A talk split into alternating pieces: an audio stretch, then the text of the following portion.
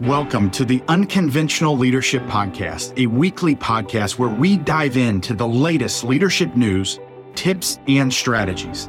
I'm your host, Mike Sipple Jr., co founder and the CEO of the Talent Magnet Institute, best selling author, speaker, and podcaster. The Unconventional Leadership Podcast boldly tackles the top of mind issues leaders face daily. Through insightful interviews with experts from various industries and backgrounds, we unpack the skills, traits, and mindsets crucial for effective leadership in today's world. Whether you're a seasoned leader seeking to stay ahead of the curve or aspiring to develop the skills and insights to succeed, the Unconventional Leadership Podcast has something for you. Join us each week as we challenge the status quo and explore what it means to be an unconventional leader. Well, welcome everyone, and thank you so much for joining us. I have the distinct honor today to be in the studio with Carol Lawrence. Carol, if for all of you that know Carol, know what I'm about to say. For those that you don't, you're getting the opportunity to uh, meet her real time and experience this. But Carol is a people person in every way and is most motivated when she is helping others achieve their goals her love for meeting new people and helping them realize their greatness is evident in the care she provides at each and every interaction. In her role of Director of Executive Engagement for Centennial, Carol gets to employ this passion by interacting with dozens of candidates each and every week. She actively listens to their career goals, their past experiences, providing guidance towards a job that would be most fulfilling for them. I have the opportunity to work with Carol as she's one of our leaders and in Centennial, which is the executive search firm uh, that I own and am the CEO of. So it's a distinct pleasure, Carol, to have you today in the studio. Thanks, Mike. Thank you so much for joining us. So we're going to have a great conversation, everyone, and I hope that this prompts questions, thoughts, ideas um, and gives you moments of reflection for those of you tuning in. So please engage with us as you hear this. Feel free to reach out to both of us. Um, you can find Carol and I both fairly active on LinkedIn on any given week. So, um, so Carol, some of the questions that we want to cover today, we're going to kick off here. Um, what do you believe are the keys to being a female leader in a male dominated industry? You know, I've I've done this in various careers, different lifestyles um, in my 26 years, and the primary thing that jumps out to me is just being authentic. You know, even though I worked in several male dominated industries as a leader, I did not have to put aside my femininity. I did not have to become one of the boys. I could still be a respected woman and lead with my intellect and my knowledge. And they in turn respected that. It wasn't easy at first because mm-hmm. we're talking starting back in, you know, I was in the South in 1997. So it, it hasn't been an easy journey, but, you know, if you just are true to yourself and are just good to people and let your light shine, they, you'll win them over. Mm. Carol, when you have uh, throughout your your experience, your life experiences, your leadership experiences, what have been some of those pivotal moments for you where you found your voice and you felt that confidence of being and existing inside of the work that you do? I think for me, you know, as you said, I am such a people person. Even as a, a young child, I never understood stranger danger. And I just always wanted to help the underdog. So sometimes, even when you don't have your voice, you find your voice to help someone else. Mm. And I think that, you know, started for me almost at a young age. And still to this day, you know, I'll speak for those who are afraid to speak. Mm. And being a woman in leadership, and leading well. And I would say being a leader, like you're a leader of leaders, you're an individual that lights up the room, that people want to engage with. But what do you share with others as you're trying to encourage them to have that same confidence and bring that experience into the rooms that they enter into or that they're in charge of? You know, what what is it if I'm a individual who's coming into my career or I'm pretty early to mid in my career and I still mm-hmm. and you would notice if you sat with me that gosh, still haven't gained the confidence that lives within inside of them. What are you sharing? How are you mentoring and developing uh, those individuals to find their voice? So, you know, one of the things that we talked about, I've been in leadership development and training and development for a long time. So I've taught many leadership classes. Mm-hmm. One of, you know, the key things that that I read and reread just to make sure I'm strong in myself is it's a book by Jay uh, Steinfeld, Lead from the Core. And in that, he also talks, had a, a newsletter about the 11 principles of unconventional leadership. Mm. And so, you know, thinking of that, which is, of course, our topic, some of the key things that stood out to me, and I'm going to refer to my notes, you know, especially for young or mid range leaders, one of the principles is that vulnerability is a strength. You know, it's okay to say, I don't know. Mm. It's okay to say, yes, I'm your supervisor, but you've been here for 30 years. Please help me. Mm-hmm. And in that vulnerability, it lets the people that you, you know, now supervise, well, you know, this kid doesn't know anything, but let me help out. Yeah. Yeah. So, you know, that's what you don't have to know everything and you find that gives people more confidence that oh you're you're you mean I don't have to have an answer for everything at every given moment. Exactly. One of the things that we look at, you know, when I started in one of my careers, I had to help roll out a, a nationwide program that I had no clue what it involved, but I had to be the one to explain it to other people and get their buy-in. So I was very honest. I said, you know, I don't know if this is going to work, and I know you probably don't even want to entertain this idea, hmm. but help me do this. Let's figure out the kinks. If we break it, let's break it really good. But let's let's do what we're asked. Let's try it to the best of our ability. If hmm. you find something that's wrong, because I don't know what's going to happen, just like you don't know what's going to happen. So let's, you know, you get that buy-in. Let's do this together. It's not just the leader; it's the whole team that needs to succeed. Yeah. Yeah. Yeah. Well, and your approach, which I think for those listening, come alongside of the individuals that you're leading with, right, Carol? That's what you're oh, describing, oh, that you're you're coming alongside of those individuals saying, I'm on your same team.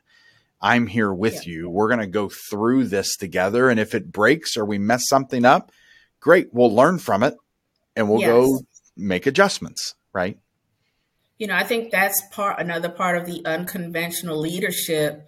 You know, as opposed when I first started in different industries, you know, the boss kind of sat up high and then all the little workers were low. Mm-hmm. Unconventional leaderships, you know, looks at us as a team.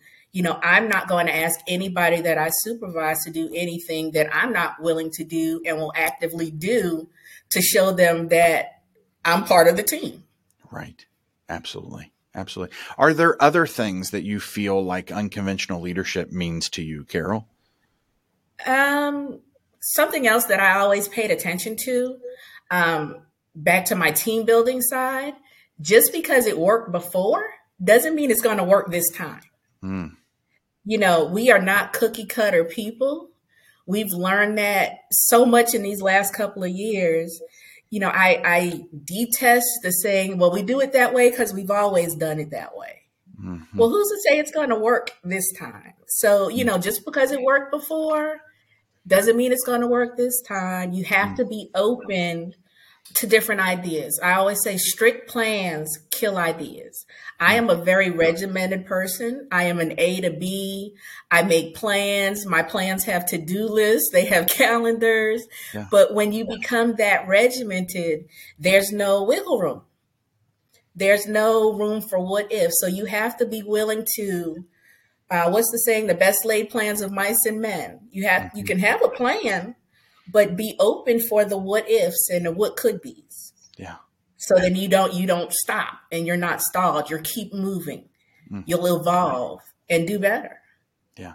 Well, and I love what the essence of what I'm hearing from what you're sharing is that the, what you just ended on that you're even if things don't go as planned you're going mm-hmm. to learn and pick up and gain new insights and perspectives yeah. that then you can carry into the next planning process right or the next conversation um, but i you know as obviously so many people want to quote unquote be perfect in their work and how they execute things that they get lost in those details. Yes. Um, yes. so, have you, as you've mentored individuals in your career and you've brought team members up and you've looked around and said, wow, they do not have the confidence to tackle what we're addressing right now? What are some other tips and guidance that you would provide to people that are sitting on a team today where they know there's opportunity for growth in those on their team, but they don't necessarily know how to approach it? Uh, what would you give to that listening audience? Uh, it's okay to not know. It's okay to try. One of the things one of my mentors told me if you want to be lucky in life, you have to earn it. Mm. And to me, what that means is you put all of your KSAs together, all your knowledge, your skills, your ability, you know what you know. Mm-hmm. And when you apply that and people see that, that's when you become lucky because people will open doors for you you won't go from just having people that know you, but you'll have sponsors that will want to call on you. So when you know what you know, that's when you become lucky because then people speak of you in high favor. They will say, Oh, you need help with transitioning? Call Carol. Mm-hmm. Oh, you have some positions available and you need help filling? Oh, call Centennial. Mm. Because we have put ourselves out there. We're knowledgeable we could do this with one hand behind our back and one eye closed. Hmm. But because we have the heart to do it and the love of people, that makes us lucky because hmm. we get to do what we love every day. Hmm. So the more you know your knowledge, skills, and abilities, and the more you're confident in those, yeah. you're saying the more likely you are to receive luck because people now know your expertise yeah. and want to advocate for you and be your yeah. support and really help you rise up. Is that fair to say? Yeah. And what if I'm not confident in my skills, um, my knowledge, skills, and abilities? Or what if I'm Uh, looking at that and going, gosh, I just don't know what I'm great at? I think that makes us human to struggle with that because we always want to do more, be better. One of my great mentors, I was doing a, a, training development class and it had about 500 people in the room. And, you know, when it was done, I was tired from speaking for eight hours. But he's, you know, he said, Carol, you did a really good job. And I was like, yeah, oh, I did okay. It was okay. I think they got the message.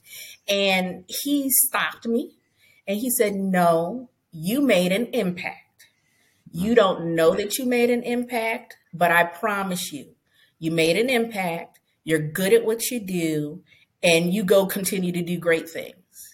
And that stopped me like just, ugh. Because oftentimes, even when we're doing something amazing, because we're so self critical, you know, I'm that type of personality. I'm already, oh, my tone was off here. I forgot to mention this uh, paragraph. I forgot to share this example. So we're already picking apart. We don't take the time to enjoy what we've done hmm. and the impact that we might have. Even when somebody comes and tell us we made an impact, we tend to, as human beings, like, oh, okay, yeah, thanks for that, but I could have been better Mm-hmm. So you have to, even if it's something small, you know, driving on I 75 to work, I made it to work in the rain today without an accident. Celebrate it. Mm-hmm. So we have to take the time to even celebrate the small things because when we have the big things, then we'll be comfortable to celebrate it. Mm-hmm. Mm-hmm. And I think just our society, we don't reward ourselves. Right. Yeah, we're trained for the big moments to reward ourselves versus those micro moments where we need to celebrate our successes. Definitely. Wow. That's so good. That's so good. So, how do you lead by example when it comes to work life balance and self care, work life integration and self care? Um, that that took an evolution in itself because I'm such a hard worker. You know, I will work 24 hours, weekends, but I think that comes with time and with age. You have to make time for what's important to you. You have to, you know, and especially as a leader, if I tell the people that I supervise, you know, guys take time off, go be with your families, but they see me continuously just working hard every day, never taking a day off, never taking a vacation, then they're going to be in the mindset, well, if that's what Carol did to get ahead, I need to do it too. Hmm. So as a leader, sometimes you need to say to the team and, you know, be intentional. I've had enough. I'm taking the rest of the day off and I'm going to watch the ducks or the geese. Yeah. I'm going to walk around downtown and see the buildings. And it might sound really weird to be that intentional, but you know, that lets the people you supervise know that it's okay. So while I was running million dollar organizations, I would tell my team, you know what? It's two o'clock. I'm going to get my nails done. I'll see y'all tomorrow. Call me if you need me, but nails and toes, it's time. Mm-hmm. And that let them know, oh, well, she's about to go do something fun for herself. Maybe it's okay for me to go to my kids' event at school. Or I can go with my mother to her doctor's appointment. And so for that, you have to lead by example. You have to show that you care enough about the people you supervise to care for yourself. Mm. Carol, what if I'm in an environment where I'm constantly afraid that doing that will, because I've also heard from so many people in my history and my past that if I open up that kind of flexibility, my workforce mm-hmm. is going to implode, nothing's going to get accomplished, uh, our productivity is going to go down, we're going to become lazy. What what would you say to a leader who thinks that when they hear what you just said? That that ties back to what I said earlier, that vulnerability and if you take the time to build a strong team, then they will be comfortable and the work will flow whether you're there or not. You know, they will know these are the expectations. I'll get this done. And it's not because they think that there's going to be some type of um, discipline if they don't, but because they are as invested in the team as you are and they don't want to disappoint their leader. Have you found that the uh, once you set up those expectations, in some cases you're probably showing team members that it's okay for the first time in their career, right? Mm-hmm. Um, have you found that in increased commitment and relationship and connection happens because of the, that type of environment? I would say so. You know, pe- change is scary and, you know, when you've been in an organization or had leaders throughout your career that didn't trust you, didn't give you freedom, didn't value your opinion, and that happens, it almost feels like it's a gotcha. Like, mm-hmm. okay, well, if I do this, what's going to happen? Mm-hmm. So, as the leader, you have to take the time to be genuine, to, you know, let your staff and your team know that they can trust you. And I think it, that's just built over time. If, however, someone is in, you know, that toxic situation, because I've been there myself, I've had positions where I would get physically sick before I had to go to work. Hmm. And, you know, of course, you know, our economy, you can't just up and quit a job. I get it. But make a plan. Life is entirely too short to be miserable. Mm-hmm. Yeah. Amen to that. Life is entirely too short to be miserable. You heard that here with Carol Lawrence. Carol, thank you for that quote. Um, so let's let's talk a little bit about multi generational complexity. So we know that right now in today's workforce there are more diverse generations than ever, yeah. and that brings so many different views. Just last week, I was hearing that the Gen Zs. This is I was sitting in a room and I was hearing someone share a data point and said, What do you all think of this? Which was the data point was Gen Zs do not want to be mentored by baby boomers.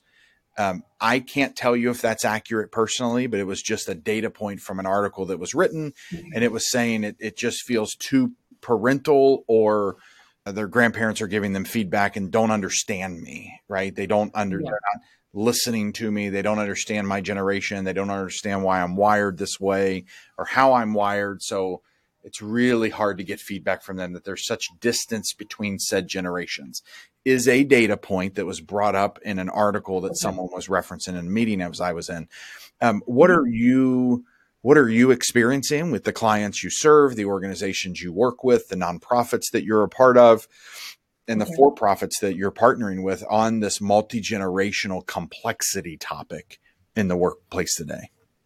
So, kind of two points there, Mike. So, I've worked in an industry where the people that I supervise range from age 14 to 82. Mm. So, you have to be able, as a leader, tailor your message based on who you're talking to. Mm. So, as a leader, because I had that wide uh, age group, you know, the older generations, we would have conversations. Middle age people, the middle group, I could send them an email the kiddos under probably 20, I would send them a text message. Mm-hmm. And all the work got done.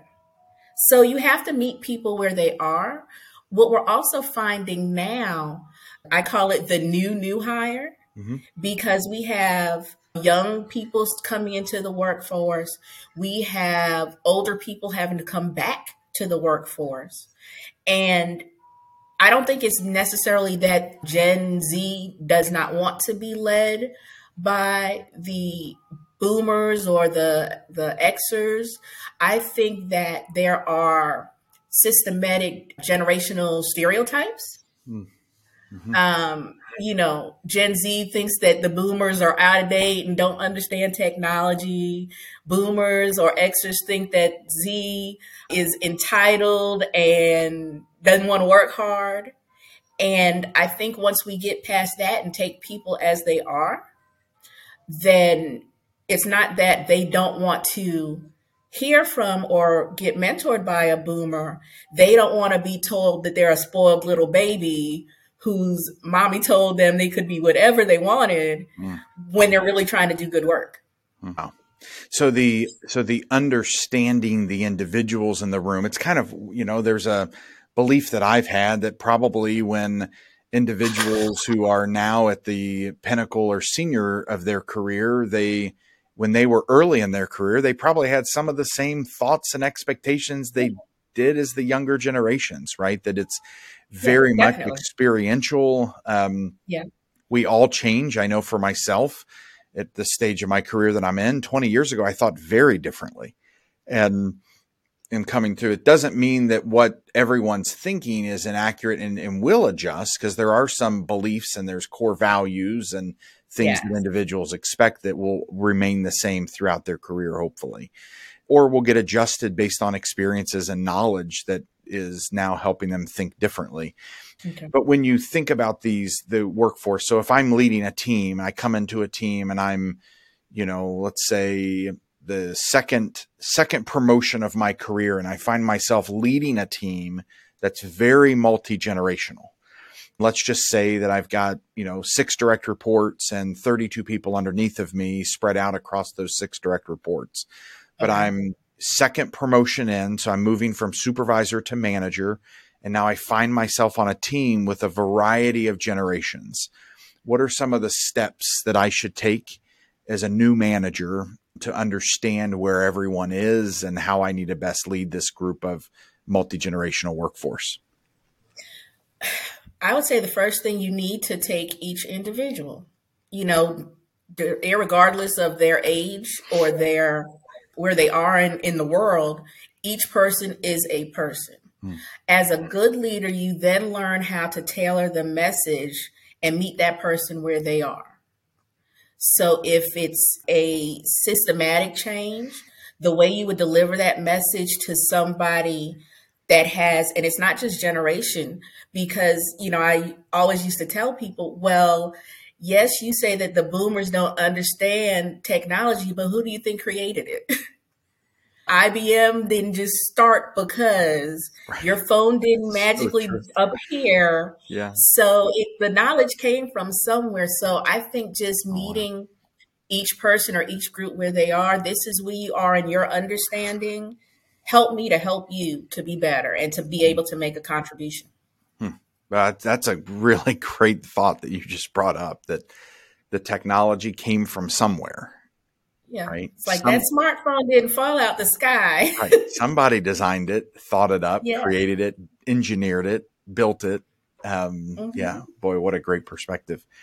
Um, and and what if internal in the team, there's individuals who say like, "Hey, you know, like want to give me advice as that new manager, but giving me advice to, that basically contradicts what you just referenced. How do I communicate and bring calmness to the team and create trust amongst the individuals of here's my approach, here's how I'm going to lead, and here's the way we're going to treat one another in said organization. You know, I am a strong believer in team building and getting people out of their comfort zones. Hmm. So I've been known to have team building exercises just to go over those generational differences. And, you know, no matter the age, you give anybody a little container of Play Doh and they're going to have fun. Yeah. You know, so getting people back to that elemental thing, you give people a blank piece of paper and those good markers that smell, they're going to go to town. And so I would just bring everybody together and we would have fun. Hmm. You know, we would have competitions on who could do the work the fastest, and the other teams could play tricks on them just to make it, you know, yes, we do work, we're serious about what we do, but hmm. we can have fun too. That's right. And do you find in that moment of fun, we realize how similar we really are? Yeah. Yeah. yeah. I mean, you know, the And then it's it's not just, you know, of course you would want to mix the group so it's not one age against the other, one gender against the other, what have you. And then they start to root for each other. Mm, and then when it's over, it's you know, oh hey, I, you I had fun with you. You did really good at that part of whatever we were doing. Yeah. So it builds that camaraderie, um, probably faster than just giving task and, and giving deadlines. Hmm. That's great. That's awesome. And Carol, as we're developing cultures to invest in other people and to give them confidence and to create connectivity and connection, you know, you mm-hmm. just offered that one of the ways to do that is to set up a completely kind of outside of outside of doing the work to get to know one another and to build that camaraderie are there other things that I can do that you recommend that leaders do to show people that I care, your career is important to me, and I'm going to be intentional in helping you grow as an individual and human on my team? I believe that real time feedback is a gift. Feedback in itself is a gift, but when you're doing something amazing, I want to tell you right then. You know, I'll stop you and say, I just saw what you did. Thank you for that. Hmm. Praise in public you know, punish or correct in private. So, you know, when somebody's doing good work, you want to shout that out so everybody knows, hey, some good work is going on. Also, with that, it's important that we get to know our people. I just don't need to know what your job in the company is. I need to know, you know, not getting per- very personal, but, you know, what's your family like? You know, so that I could ask, how was Johnny's soccer tournament? And, we maybe need to donate some water or something to the kids. You know, oh, you're going to read to the seniors. How is that?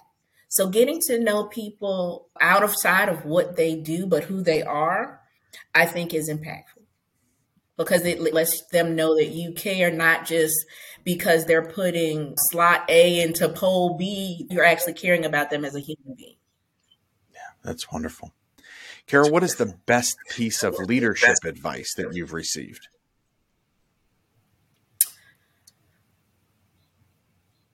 I would say probably again from one of my mentors because I, I think it even comes across through this video. I'm a very strong person, but I was told long ago that I don't have to be strong all the time. Mm. True leaders lead even then when they aren't trying to.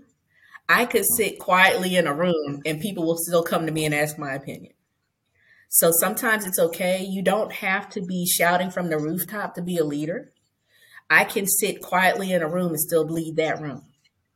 Wow. And so you have to be able to be humble. That that's key. You've got to, yes, I'm amazing, but I'm amazing because so many other people have helped me get here. I didn't do this by myself. And it's up to me to share what I know with other people as they want to move ahead. Mm. In terms of favorite leadership tool that currently either you're currently utilizing to enhance your leadership or enhance. something that you have found make a great and profound impact on you in the past, whether it's a favorite tool, resource, or even a leadership book? I would probably say, and that's you got me thinking back 26 years, Mike. I would probably say Stephen Covey leading at the speed of trust because I think that's so key to an organization. You have to start with trust. You have to trust yourself. You have to trust your leadership. You have to trust your team, your subordinates. And if you start as a place of trust, then you can move forward from there. You know, I don't I don't think anybody ever shows up for work and says, "Today I want to be miserable and I want to figure out how to make my company fail." People don't think that way. So if you start with trusting them to do what they're supposed to do, you build from that. That has always sat with me. Trust people and until they show you otherwise. Yeah. Yeah, the comment you just made regarding that people don't roll out of bed and deciding to actively uh, hurt or disengage a team, right? And yeah. so if there is something like that going on, there may be something going on inside of that individual's yeah. beliefs or experiences, and it could also be an indicator. And as you've mentioned, Carol, getting to know people coming alongside of individuals, asking how they're doing. Are they okay? Is there anything that I can help you with? Even as you referenced earlier, that real time feedback of saying, hey, here's there's something, there's a behavior that's taking place. I don't believe you think that the intention is the outcome that's actually being caused, but here's what's happening. Here's how I'm reading it. Are you aware of this? Because I want to give you the feedback as a gift so that we can help make adjustment. Definitely. Well, Carol, thank you so much for being a part of this conversation today. To our listeners, we hope that you have thoroughly enjoyed the feedback and the advice and guidance and wisdom. Um, my thought is Carol will be back in the studio together. So, for those listening, this will not be the first and last time to hear Carol's wisdom and this conversation. Carol, thank you so much for joining me today. Thank you for having me, Mike, anytime. Thank you for listening to the Unconventional Leadership Podcast. We hope you gained valuable insights and inspiration from today's episode. We invite you to join us on this journey of exploration and discovery as we continue to uncover the unconventional approaches and strategies that are shaping the future of leadership. Don't forget to subscribe, rate, and review the Unconventional Leadership Podcast on your favorite podcast platform. Being an unconventional leader means embracing new ideas and strategies to drive growth and innovation. So keep pushing the boundaries and challenging the status quo. And we'll see you next time on the Unconventional Leadership Podcast.